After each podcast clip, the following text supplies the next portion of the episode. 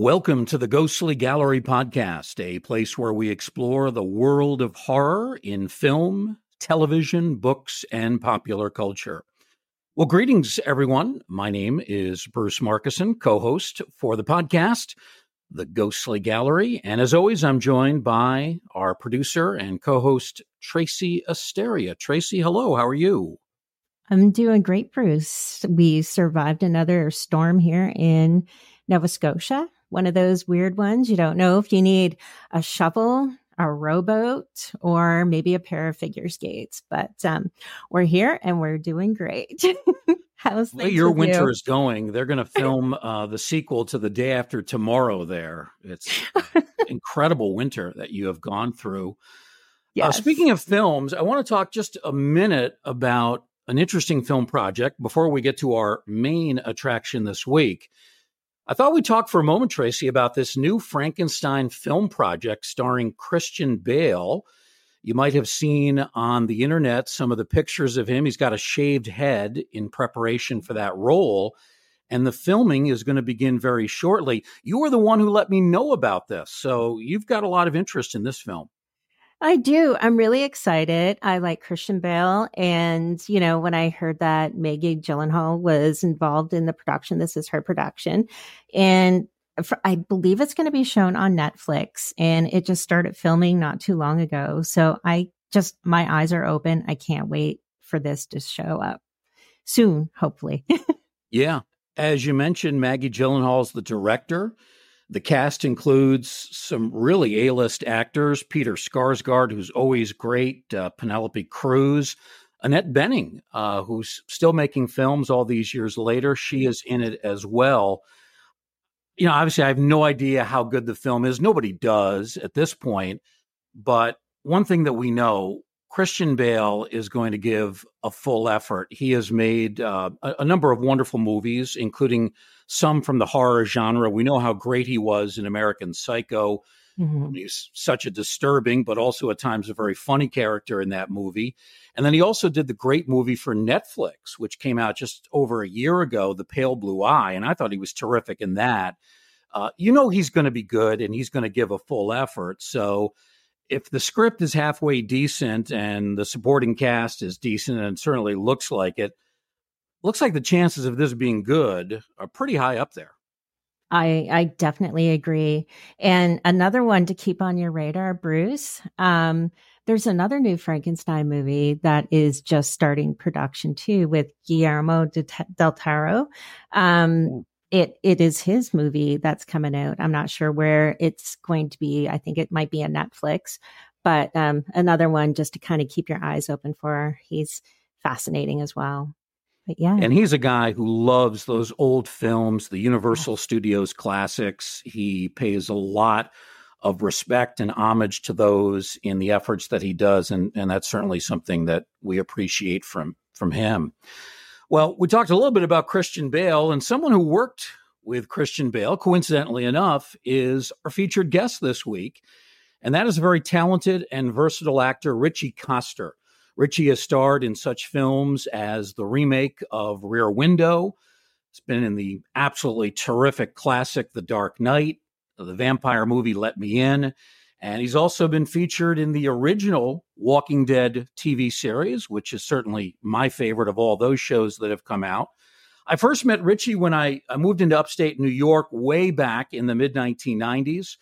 He was on the verge of embarking on a career in Hollywood. And since then, he has compiled about 60 credits in film and TV and has established a reputation, I think, as one of the best character actors around. We're very glad to have with us Ritchie Coster. Ritchie, welcome to the Ghostly Gallery. It's great to have you. Hello. Um, hello, both. Thank you. And it was a very kind introduction. Thank you very much.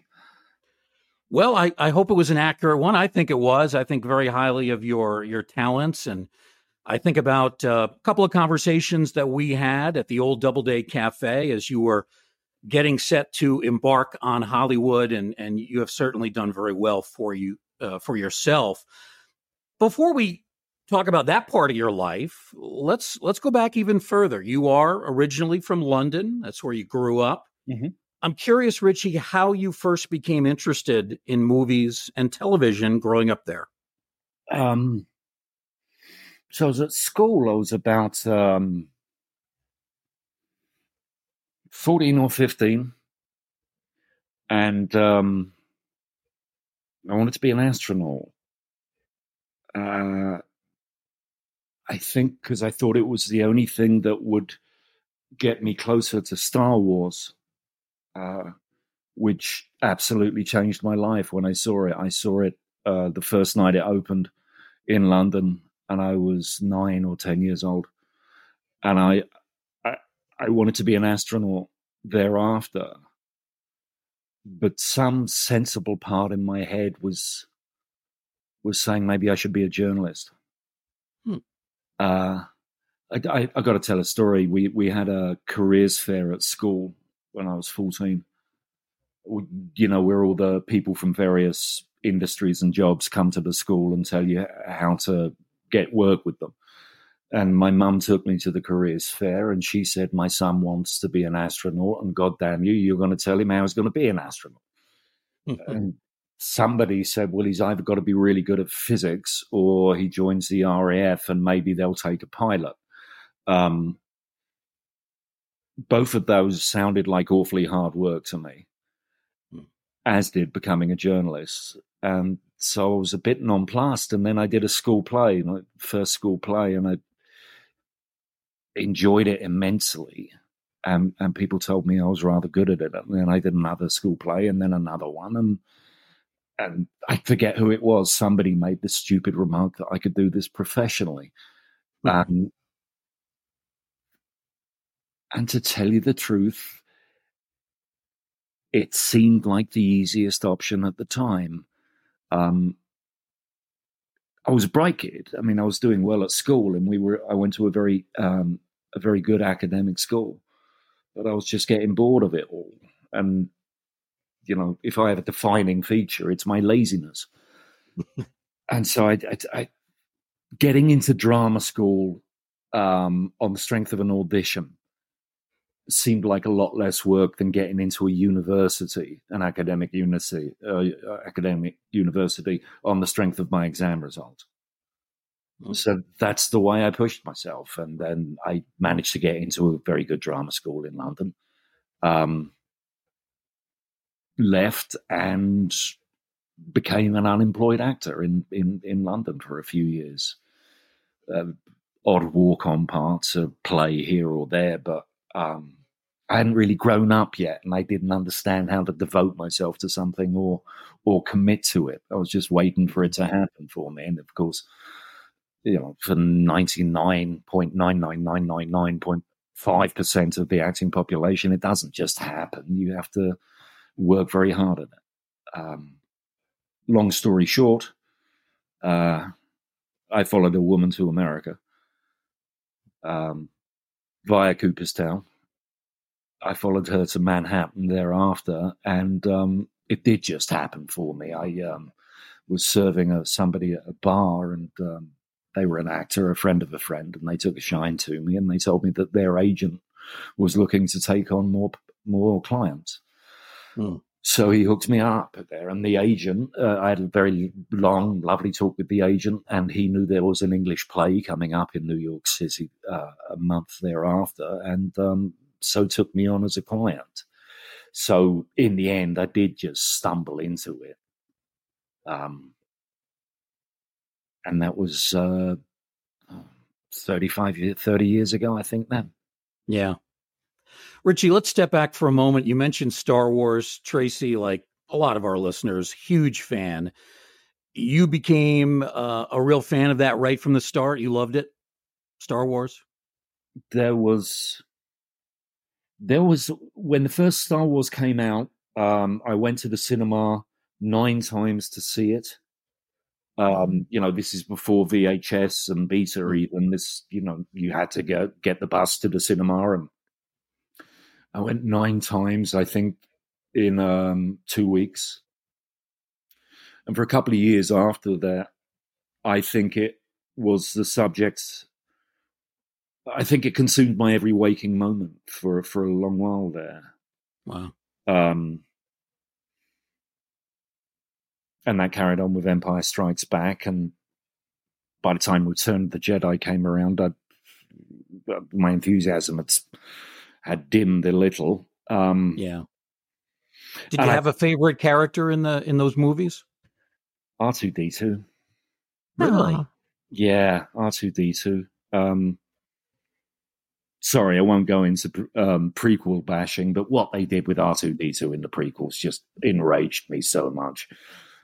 There's a there's a there's a shot in The Empire Strikes Back um, when uh, Luke is on Dagobah with um, Yoda, and it's a rainy, rainy evening, and Luke is in Yoda's hut, mm. and R two D two is outside in the rain, and you just see him go on tiptoe to look through this little round window, and and that shot was the very epitome of of of Star Wars for me.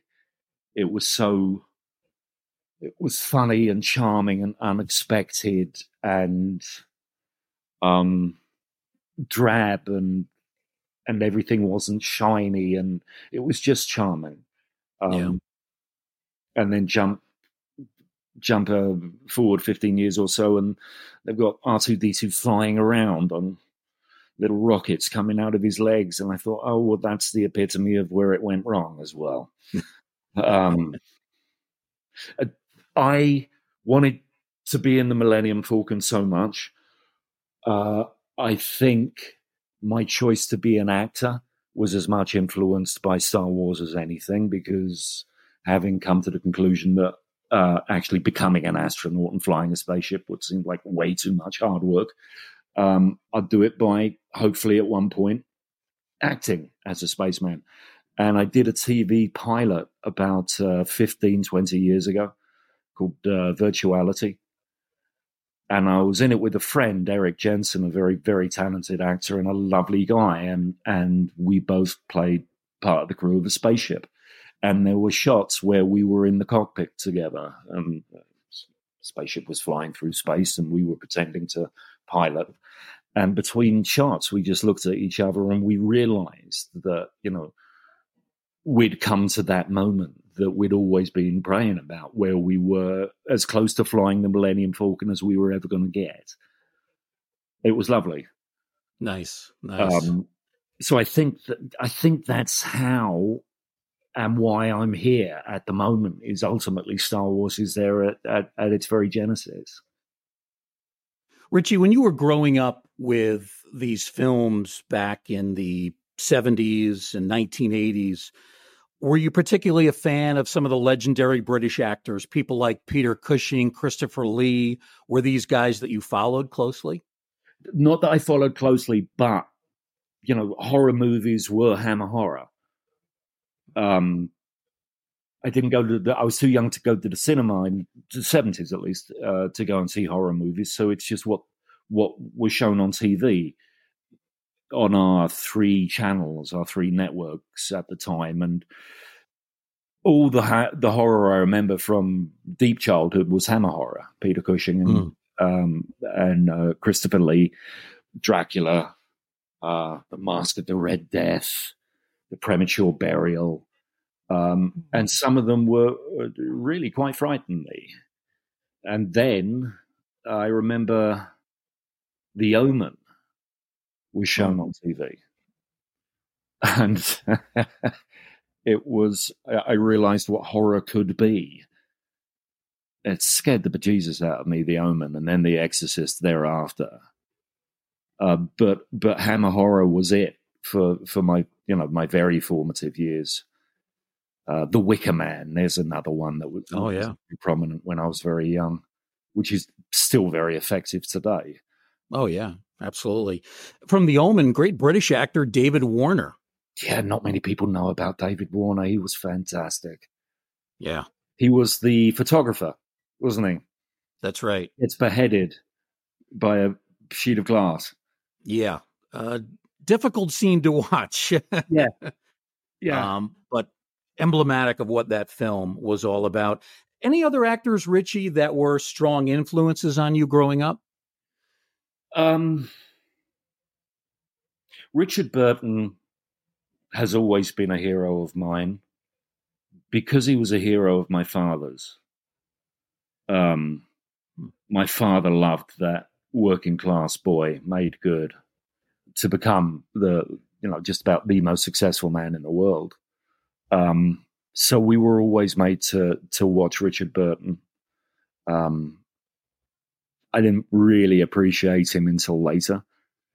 Um, yeah, t- he was quite prominent. Um, I'm trying to think who else was. Um, Sean Connery because of James Bond, of course. Mm. I can't stop thinking about David Warner now, just because it's a name I hadn't thought about for ages. Yeah. Um, I'm trying to think also the the fella that played um, Merlin in Excalibur. I'd be very impressed if you could name who that was. Nicol Williamson, something like That's that. That's right. Yes. Excellent. Um, Excellent memory there.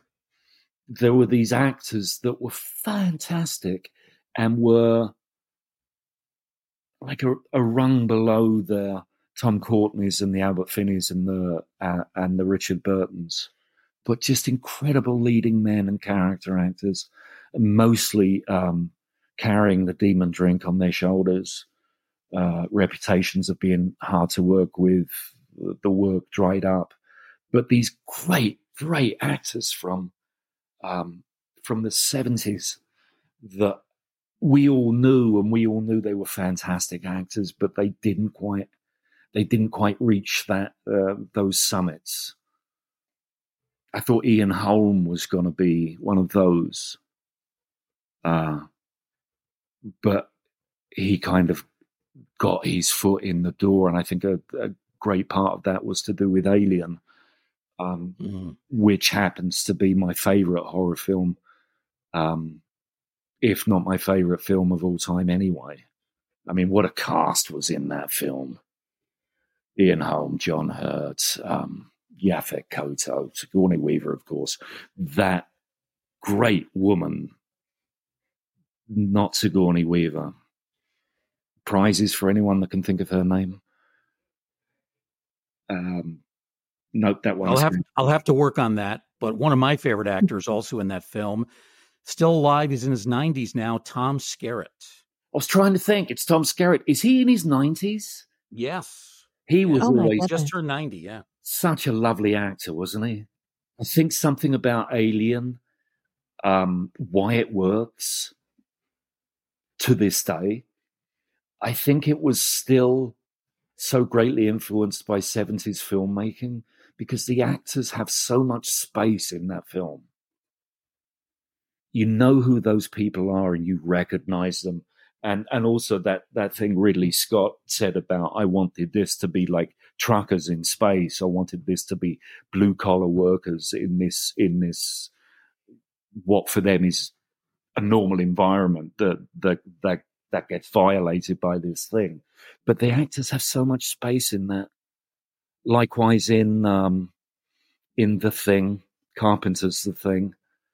Uh, Excellent movie. The Jaws. I mean, can we call Jaws a horror film? I'd like to do so. Absolutely. Yes. Okay, then that is my favorite movie of all time, and and just the space given to those three gentlemen to explore character and and and I think that's I think that's why the horror of those films is so effective is because it's happening to these people that you know and if not care about are deeply interested in.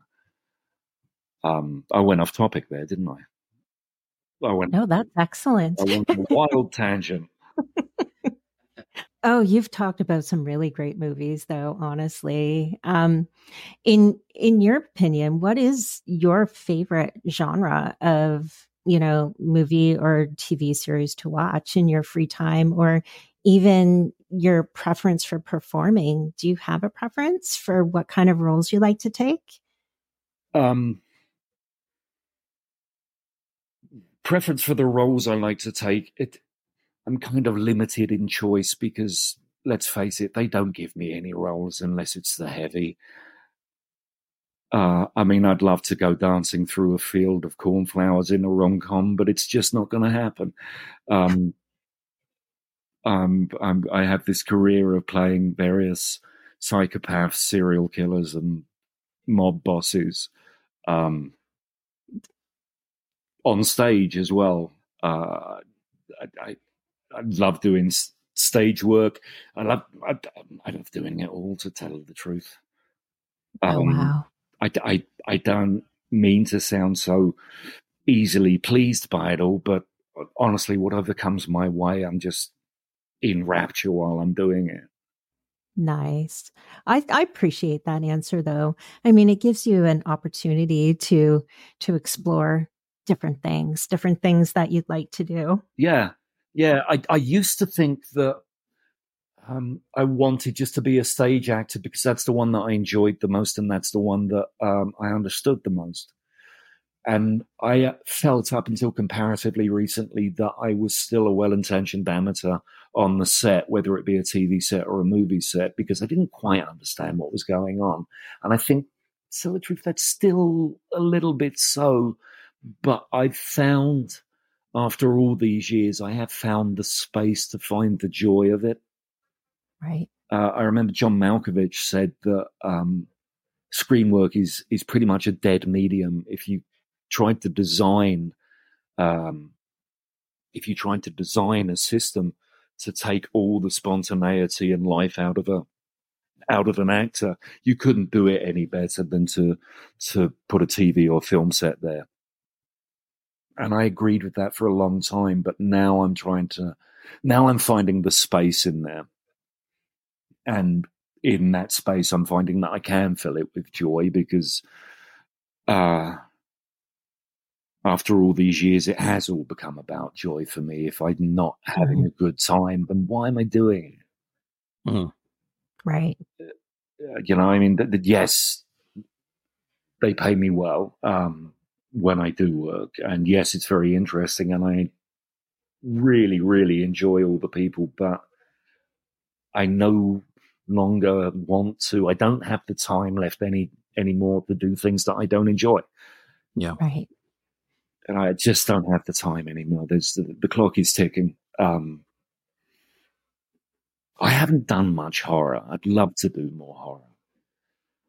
Um, I enjoy, I enjoy all the science fiction that I've done. Um, I've worked with the the actor Oscar Isaac a few times, twice on stage. Mm-hmm. Uh, he did a Hamlet about six, seven years ago in New York, and I was in that. And he's a he's a lovely fellow, and and and I think he's a wildly talented actor. But he'd come in for a few. There were days where he'd come in and like, "How are you, Oscar?" He's like, "Oh God, I spent spent all day in that bloody warehouse in Brooklyn. What were you doing?" Oh, we were doing reshoots on the Star Wars movie, so it's where they set up the green screen, and so I I've been dodging laser bolts, pretending to dodge laser bolts all day in front of a green screen. And inside, some part of me was saying, "Oh my God, how you're living the dream! How how could you not be thrilled and happy about the way you spent your day?" Right. Yeah. You know, you mentioned Ritchie that you've you've done a lot of these villainous roles, but here's the thing about it: they're all different you're a chameleon. You have a different appearance. Your accents run the gamut just about every continent in the world. I mean, you do American, English, European. You know, every one of your villainous portrayals is distinct from another. That to me, that's one of the impressive things about you. When I'm feeling cynical about myself, I just say, "Oh, it's it's just a different configuration of facial hair." you know, grow the moustache and shave off the bit at the end of the chin, and there's another performance right there. Yeah. Um, and if I'm also feeling uh, cynical about myself, I could say that some of those accents are not entirely accurate. Ah, they're believable, though. Yes, very much so. yeah, but thank you. I mean, it, it's it's it's taken me a long time to be able to say that there are not many pieces of work that I've done that I'm actually proud of. Uh, however, that being said, I have reached the point where I have a career that I'm proud of. I have mm. a body of work. I've been in this business for decades long enough that I can actually be proud of what I do because I I do know how to do it after 35, 40 years. Um, there's something that happens every now and again, which is that I set, step on a set and I'm made aware that the crew, maybe the rest of the cast, maybe the director, they actually know who I am and they know that I've been in the business for a long time. And there is a level of respect that is paid accordingly. Yeah. It's immensely gratifying. That feeling when it happens, the recognition that that's what's going on. Um, if I can afford to, I'd do it for free just for that feeling. It's so mm. deeply um, affecting. Um, but yeah, I have bounced all over the world. The Far East, I haven't done yet. And I don't think that's going to happen.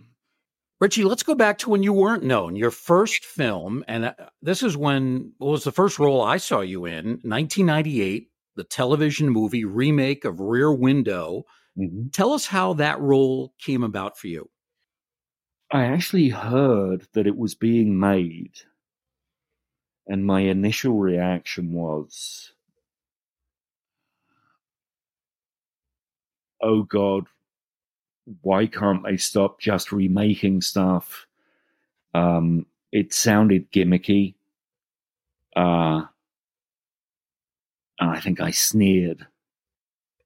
A couple of days later, I was offered an audition for it, and I became immensely enthusiastic about the project, of course. Um, got the job. Uh, had a really good time making it. It was a really good set. We were filming out in Yonkers, and it was just a lovely cast and crew, and everybody everybody gave a couple of inches more because we all wanted it to work so well for Chris Reeve. Reeve. Um, and that that too was deeply affecting working with him. Um, I can't watch it. I, I um, I stopped watching what I do years ago. Um, mostly. Yeah. Uh, I don't like what I did in it. However, um, it's fascinating to watch Mr. Reeves. Let's talk more about him. I was a big fan of his. Uh, this was his first acting role after that horrific accident that he was involved with. It's amazing what he was able to do in coming back from a near fatal injury there. What was he like to work with? Um, he was very kind. He was very committed uh, there were shots we took where I was meant to be cutting his oxygen oxygen tube, uh, where he asked that his ox his actual oxygen tube actually get cut. So him gasping for air thereafter um, was was true, and I remember a, th- a thought in my head as that was happening okay, Ritchie, now is the time to take things too far. And I started mocking him in his in his efforts to breathe. Um, which in the end he loved, but it felt at the time like some sort of sacrilege. And I felt the power of committing sacrilege. It was an immensely empowering moment for me. Um, but then they said cut, and I became Ritchie again, and very, very worried and and apologetic. But I'll say this: I, I wasn't comfortable being in his presence. Uh, it was alarming to see a man surrounded by so much machinery that was there solely with the purpose of keeping him alive and functional. Uh, he was pretty much immobile uh, except for his eyes. And he had these beautiful, beautiful blue eyes. And so much life was pouring out of these eyes. Uh, so much life. It was a laser intensity. It was very, very difficult to hold his gaze. Hmm. Um, and I wished, I wish that I could go back and do that again and lean into it a little more because I'd love to have engaged him in deeper conversation than I actually did. Uh, because I think he was a remarkably interesting fella and very, very, very intelligent. There was yeah. intelligence burning out of those eyes that was incredible. It was a little like looking at the sun. You couldn't, you couldn't hold, you couldn't hold that look for too long. Yeah.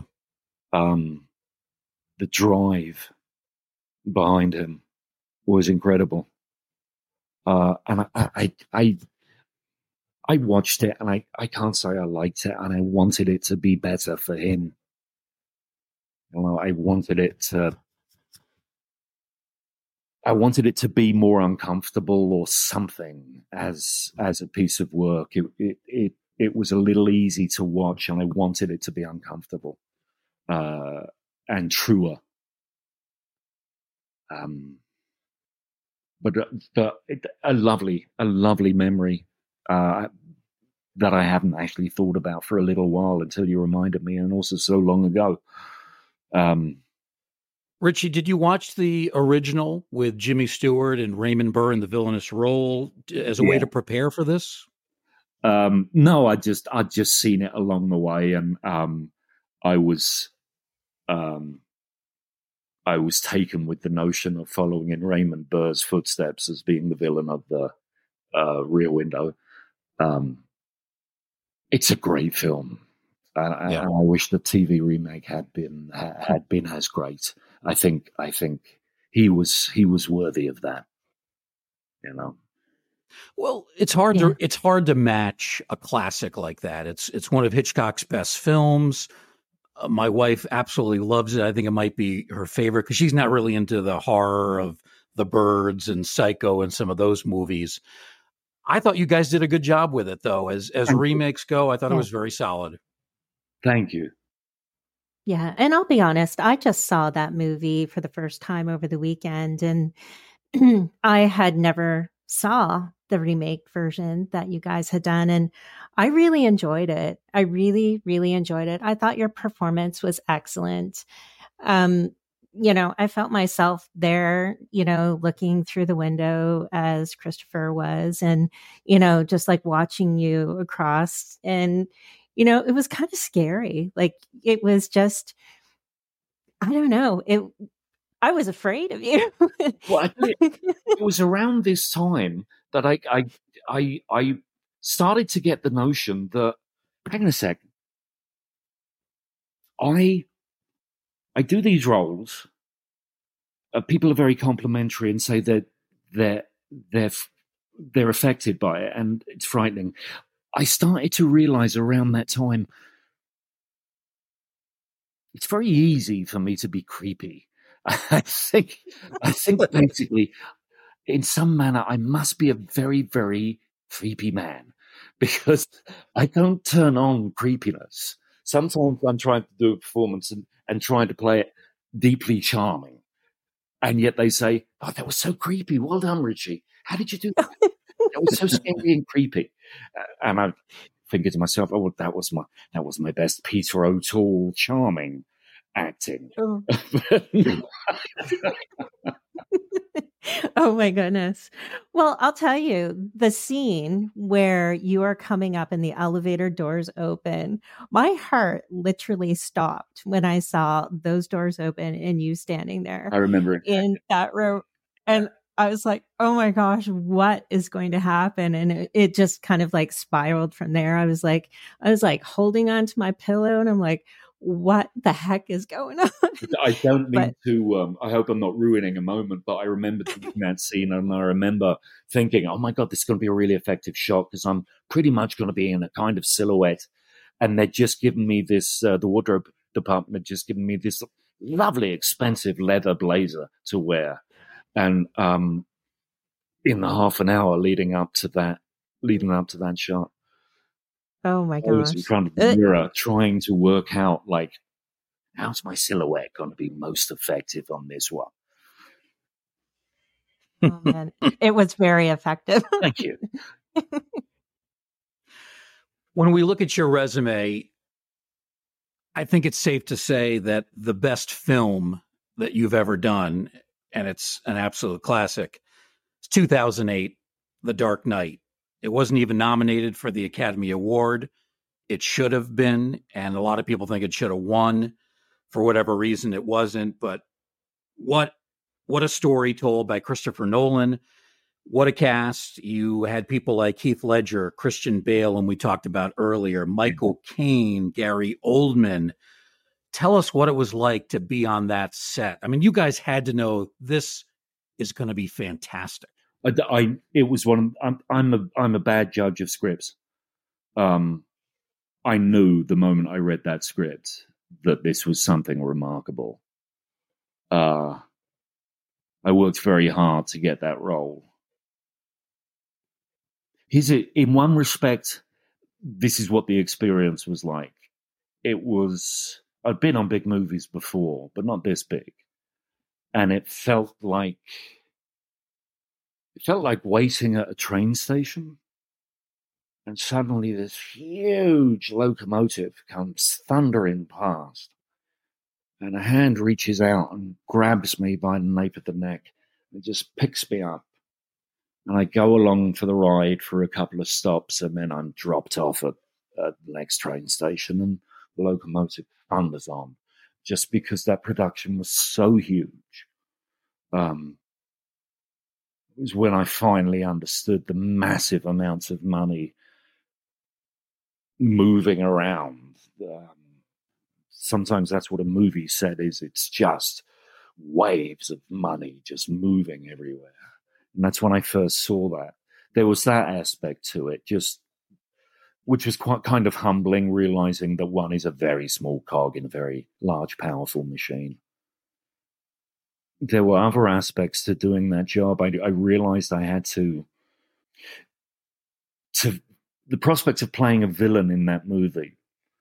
Um, when surrounded by the likes of Christian Bale, Heath Ledger, um, Michael Caine, um, Eric um, Roberts, just rather heavy hitters and men that had all odds, all of them, I'd seen them be very frightening.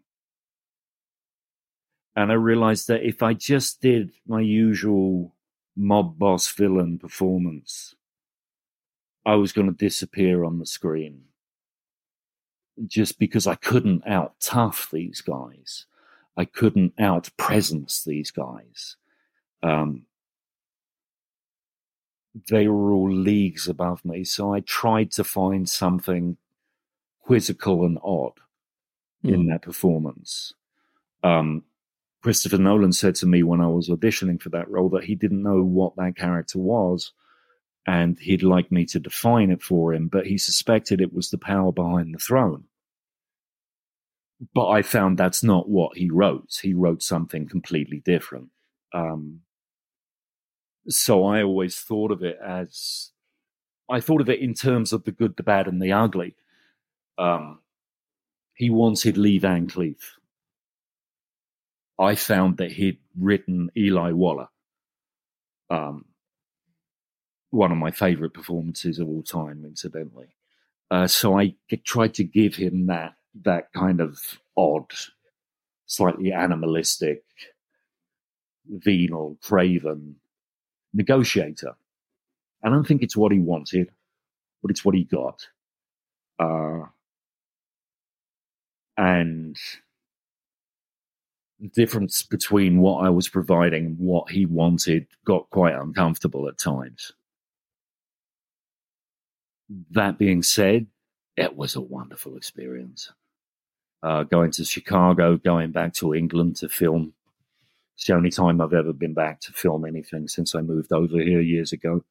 Mm. Um, the first time I saw what Heath Ledger was doing as the Joker, uh, it it really was uh, in in many ways a pinnacle of uh, of of the years I've been acting. Just just in the quality and intenseness, the vividness of that experience. was wonderful, and and it's a great film, isn't it? Oh yeah. Ultimately, was Nolan happy with what you did? I don't know. Um, I thought, I think, I thought not. But then he'd left me in the movie, he hadn't cut me out, uh, and was very generous with screen time with me as well. And though I didn't audition, he did do an availability check on me for uh, Inception. So in some ways, he was still interested in using me. Mm. Um, but when he and I parted, it, uh, maybe it was just paranoia on my part, being so scared of in being such a big movie. I felt that I disappointed him in some ways. But like I said, he he he um, he ended up using the performance. He could have cut me out of that movie entirely, or just to a minimum. But I think I think that character is still there, and I think I made the right choice. you know, if I'd gone for Lee Van Cleef, I think I would have been just another mid-level tough guy actor, um, which I didn't want to be in that film. I wanted to. That line, "My dogs are hungry." I knew if I if I came at that at the right at the right angle, it's a line people would remember. Um, it's all over YouTube. That line too.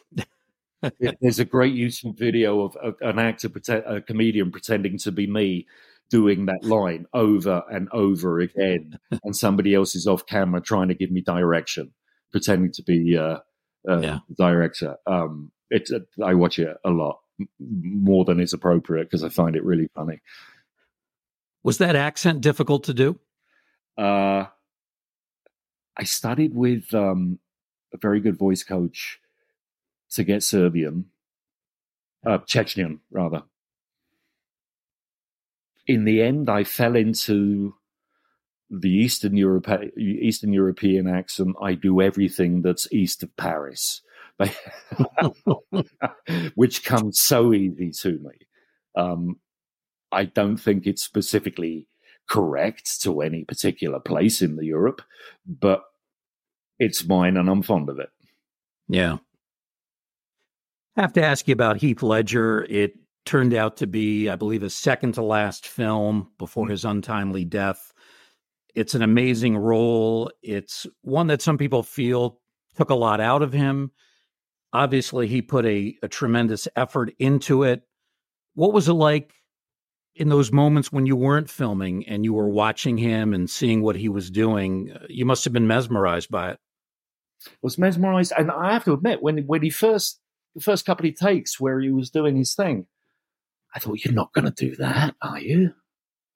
but he did. And I worked with him for two days. No, uh, for two days and then another day a couple of weeks later. And um, the two days we were doing a big kitchen scene, a scene where all the bad guys meet in a kitchen underground. And we didn't mix. I didn't talk to him a lot because between takes he was off in a corner, chain smoking cigarettes and pacing and muttering to himself. And some people on the set were like, "Oh, he's he's too good to mix with the rest of the cast or background people." And I think the man is so obviously concentrating and trying to keep in a place. And then the last day we worked together, it was his last day and it was my last day, and we, we talked a bit more. And when we finished, he gave me a massive big hug. And I would not in a million years claim to have any knowledge of Heath Ledger whatsoever because I was with him for three days. Um, I have no particular insight into the man. I, I, I didn't know him. I could only tell you what I experienced. And that was a fellow actor who was in the sweet spot. Mm-hmm. And they knew it and they were enjoying it. It was so lovely to be around, to be with a fellow actor who was having that much fun doing what they were doing. Now, i have heard all the stories about what it did to him and his preparation and all that, and, and, and I can't speak to any of that. Myself, I suspect that you know, as happens so often in in the movie industry, is that the kind of mystique is encouraged, fabricated, to make it all seem harder and more interesting than it actually is. What it actually yeah. is is this game of pretend that we all play. We play pretend well or we play pretend poorly, but uh, I, I, I saw a really happy man. You know, it made me envious. You know, there is a, I feel that as an actor, in a handful of times in a career, you find yourself in what I call the state of grace, where you're just in the right position and you've just made the right choices and and you're flying and it's effortless. And it's it's happened once or twice for me, and it is a high like nothing I've ever experienced. And um, that's what I felt was going on with Heath Ledger there. He looked to be having so much fun, and I hope he was. And my God, what a performance! Um, when you heard the news that he had died, must have been devastating. He's a fellow I worked with for a few years. Um, you know, it's, it's never particularly pleasant to hear that anyone's died. I, I, I can't. A couple of people called me up and said, "Are you all right? Heath Ledger's just died," and I'm like, "Yeah, we we weren't friends. Um, I didn't know him, and he didn't know me. What I felt was, God, that's a shame because."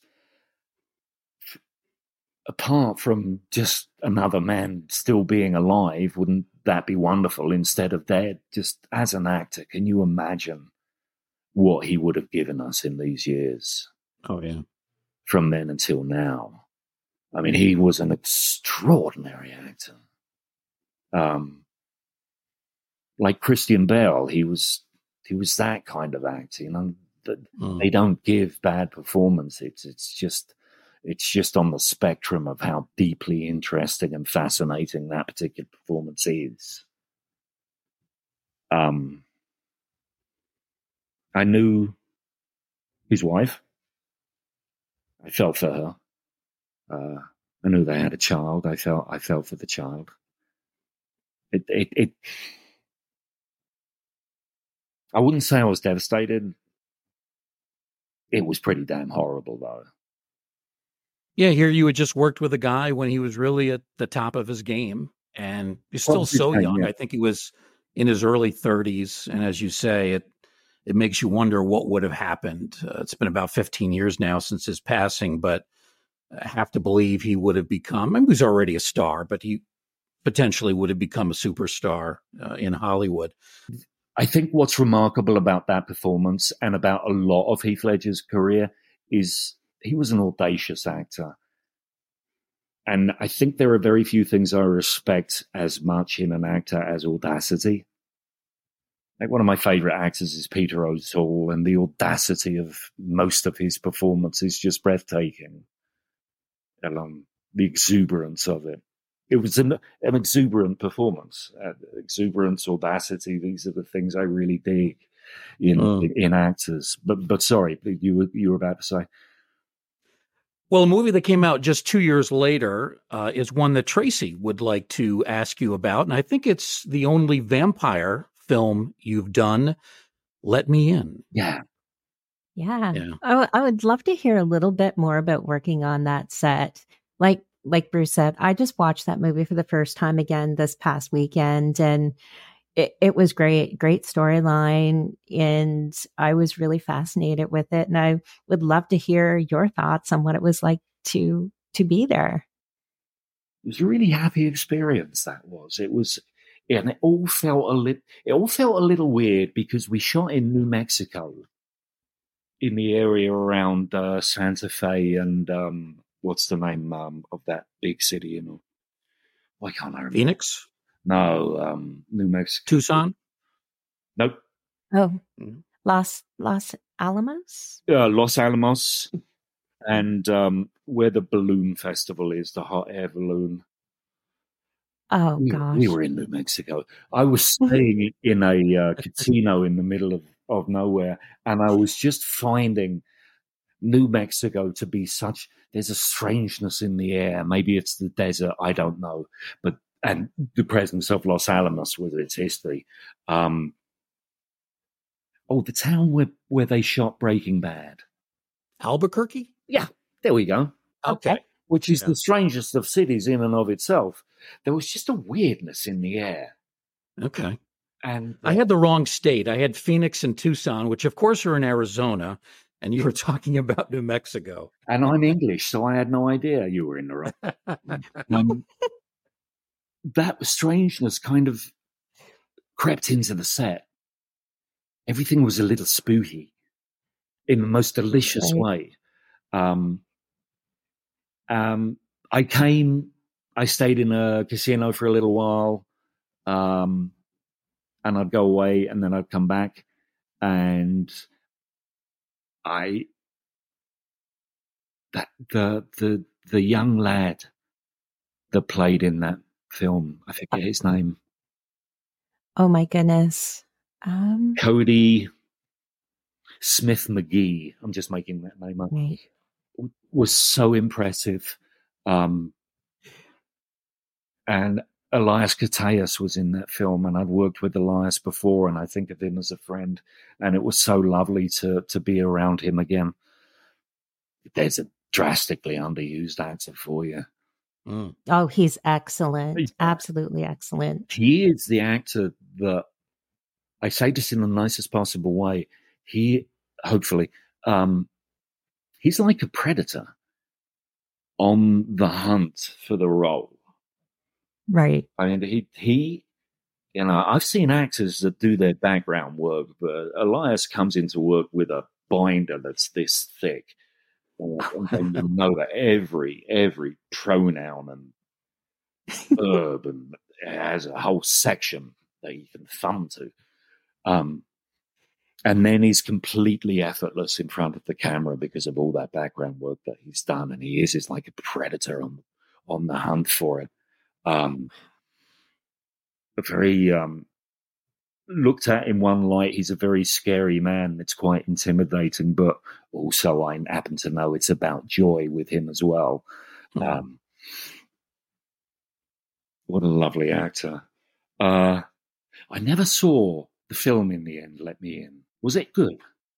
Oh, it was amazing. I, oh my gosh. When you talk about kind of like, you know, the aura around, like kind of being creepy, the whole movie was creepy, like just creepy vibe to it. And when the two children are together in almost every scene, it's kind of like echoey, like they're in a different universe. It's, I've never seen a movie like that. It was just, I think it was really, really well done. And it was, very creepy for a horror movie. I really loved it. I need to watch it because I do like there are there are a few of them I can think of. Um, Twenty eight days later, Yes. um, Don't Look Now. There are a handful of horror movies I can think of that every moment of the film is infused with a kind of dread hmm that you can't put your finger on, but you know it's there and it's making you feel um, the hairs stand up in your arms and you feel slightly nauseous. And I'd love to see, I'd love to watch Let Me In to see if it's one of those films because it was certainly there. Oh man, I like I said, I really enjoyed it. I'd be curious to see what you think of it if you get a chance right, to I'm kind of like watch it watch this it. weekend. with it. And thank you. Yes, please do. I mean, holy cow. Like I I was telling Bruce before we went on air that I was really surprised. I wasn't really sure what to expect, but man, it was good. It was Did really good. the original as well. I haven't, but that is on my list next to watch the original Swedish Let the right version. one in, yeah. People Yeah. rave about it. Exactly. So it's kind of like on my docket to watch probably this coming weekend. So yeah, I'm We'll compare psyched. the young actress Chloe Grace Moretz, she was still a child at the point. she- Uh, at that point, she's become a big star since then. rightly so. Yeah. Um, the two of them, um, the young lad, I think he might have ended up being in the road with Viggo Mortensen.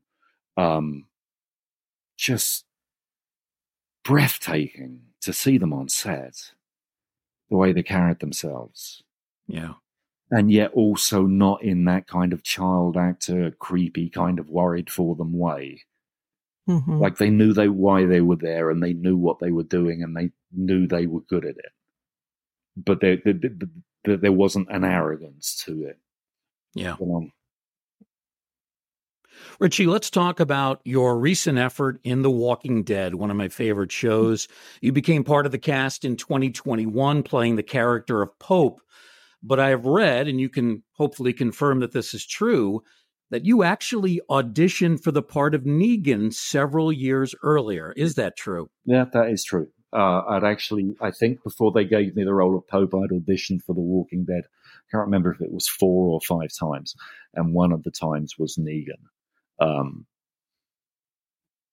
at the time, I was not a viewer, nor had I read the comics, so I had to do some catching up to find out who Negan was. But I wanted that role really badly, and small man that I am, when I don't get a role, uh, I will either boycott the piece itself or watch it and feel completely and utterly resentful and envious of the actor that ended up doing the role, but um, but watching him play Negan, uh, he was lovely.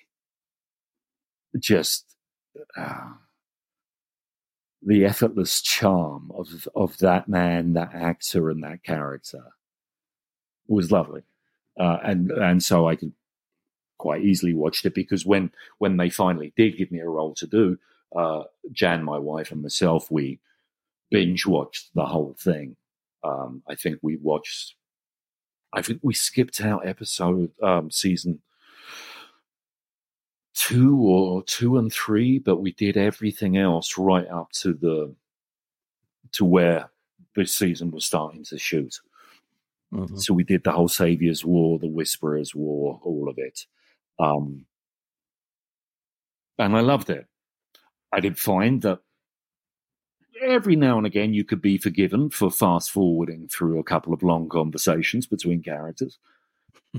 um, but it was a lovely experience that uh, I think Jan and I spent a week, two weeks just watching it every moment that we had. And it was a lovely week or two. I really enjoyed that. And then um, the job was great as well. It was a, a really happy memory doing that job.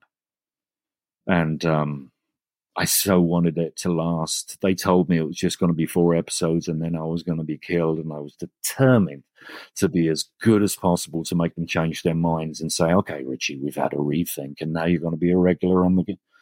Or I'm, but no, after four episodes. And to add insult to injury, stabbed in the head as mm-hmm. soon as I was dead. So I didn't even get to be a zombie. Um, oh, geez and I'm a big fan of the zombie genre, and I've been working on my zombie for over a decade. It's pretty damn good. Uh, it was their loss, not mine, because God, I'd love to. I'd love to have been a walker for an episode or two. Yeah. Yeah. A lot of fans were upset when they killed your character off after I think only four episodes. Yeah. They they really were not happy about it. Uh, and I'm sure you got some some mail or uh, some kind of feedback from people saying, "Hey, uh, we wish we wish you had a longer stint with that television show." Um, the death that you had on screen. Uh, is there any ambiguity there? Any chance they could bring you back for one of these countless other series? No. Um, I always used to joke, well, you know, maybe Pope will get his own children's animated spin-off show. Um, didn't happen. Uh, everyone else is getting a spin-off show, but no, there was no ambiguity to it, and I, I understood completely what was going on. It was the it was the shell game. They were setting me up as the next big baddie. Mm. Suddenly, there's a knife in my neck, and my and I'm dead because Leah, the the character that was having a relationship with um, with Daryl Dixon, uh, was it was to set her up. I completely understood it, and you know, I I do say that I tried to get them to change their minds, but but no, I knew why they were doing it. Um, I just wish it had been a longer job because the first episode they gave me, there was four episodes, and and uh, the first episode, which is pretty much Pope from beginning to end.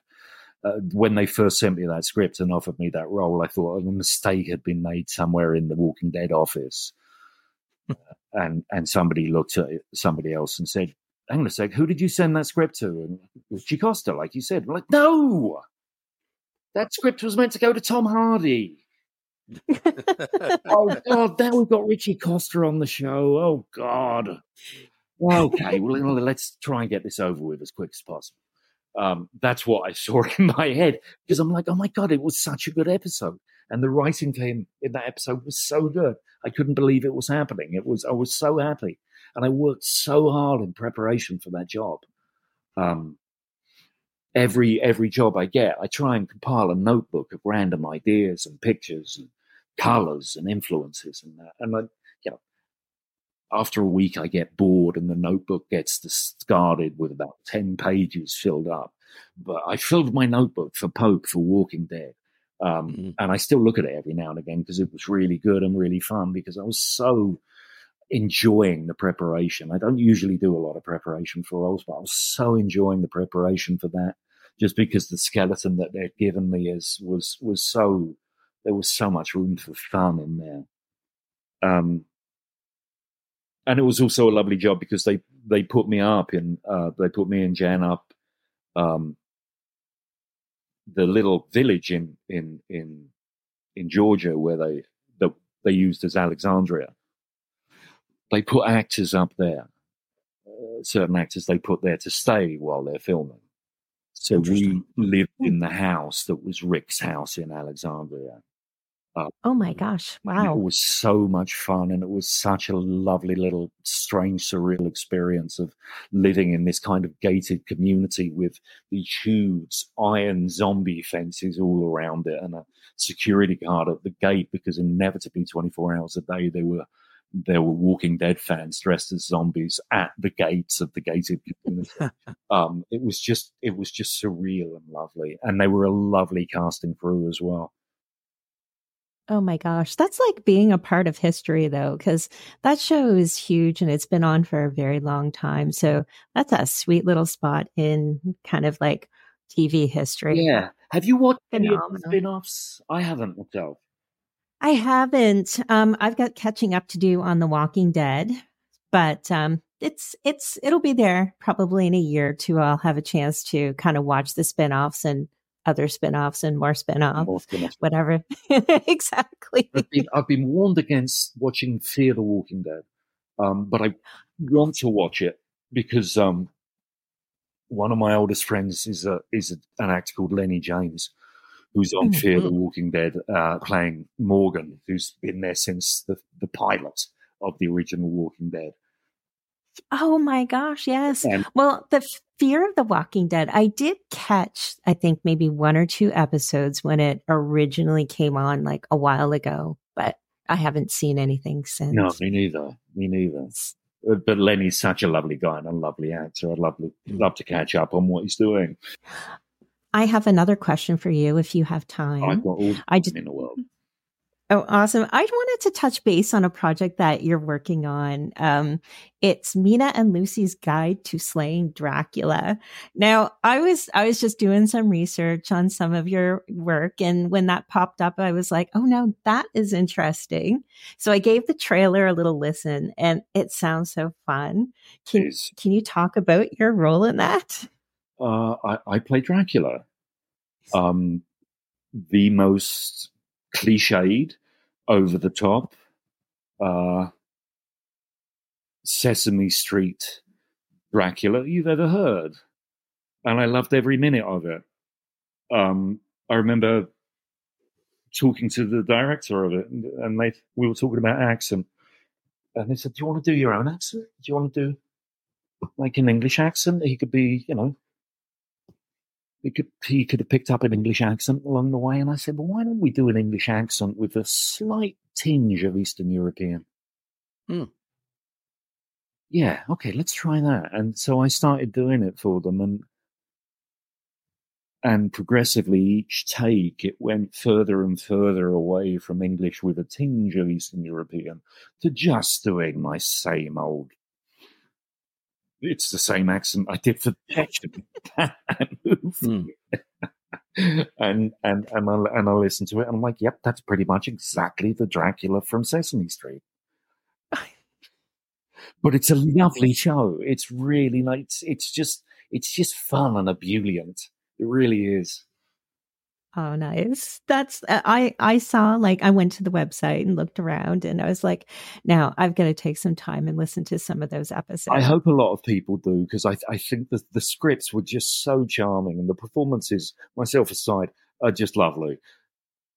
Uh, the, there's a there's a certain enjoyment enjoyment to listening to my performance. The enjoyment of going, oh my god, he's doing Sesame Street. I would. I love, can't wait to listen. I would love to see you starring as a vampire in a horror film, whether it's Dracula or Count Yorga or whatever the character. I auditioned. I think you'd be sensational in it. Remember Thirty Days of Night? Oh yeah, I, I remember auditioning for that. That was a great script, and the comic was fantastic, and I'd love to have been in that. Yeah, playing a vampire. Those were very harsh vampires. It was very, very harsh. They, they, had no romantic side to them at all. it kind of reminded me. Did, did you ever see a vampire movie called Near Dark? Uh, yes, with um, a Bill Paxton, right?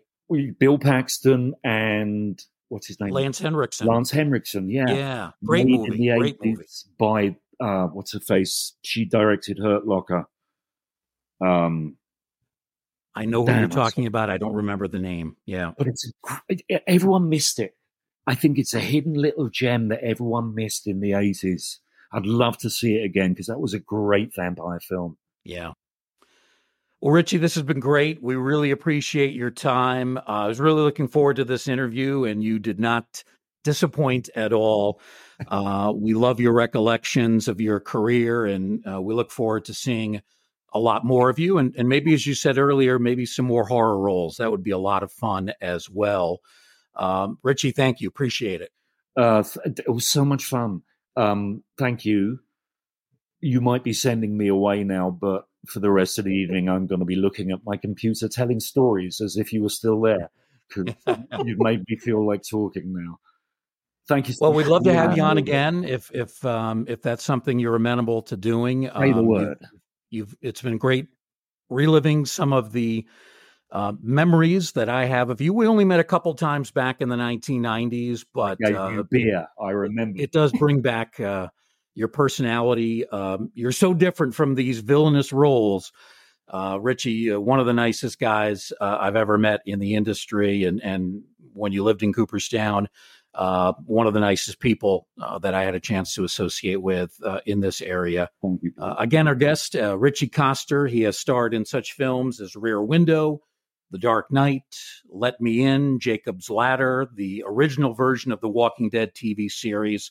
Uh, those are, you know, his horror slash thriller type roles, but he's done many others as well over the years. And we hope to continue to see him on the big screen, maybe even the little screen as well. Uh, joined him in uh, Law and Order. Uh, was just watching the uh, final episode for Sam Waterston, and uh, Ritchie had some interesting exchanges with Sam's character on Law and Order as well, to say the least. Ritchie, thank you. Appreciate it. Thank you, guys. All the best to you both. Yeah. Thanks, Ritchie. Thank you, Tracy. We thank everybody for joining us in this Museum of the Macabre. And we hope that you'll be with us next time, right here in the Ghostly Gallery.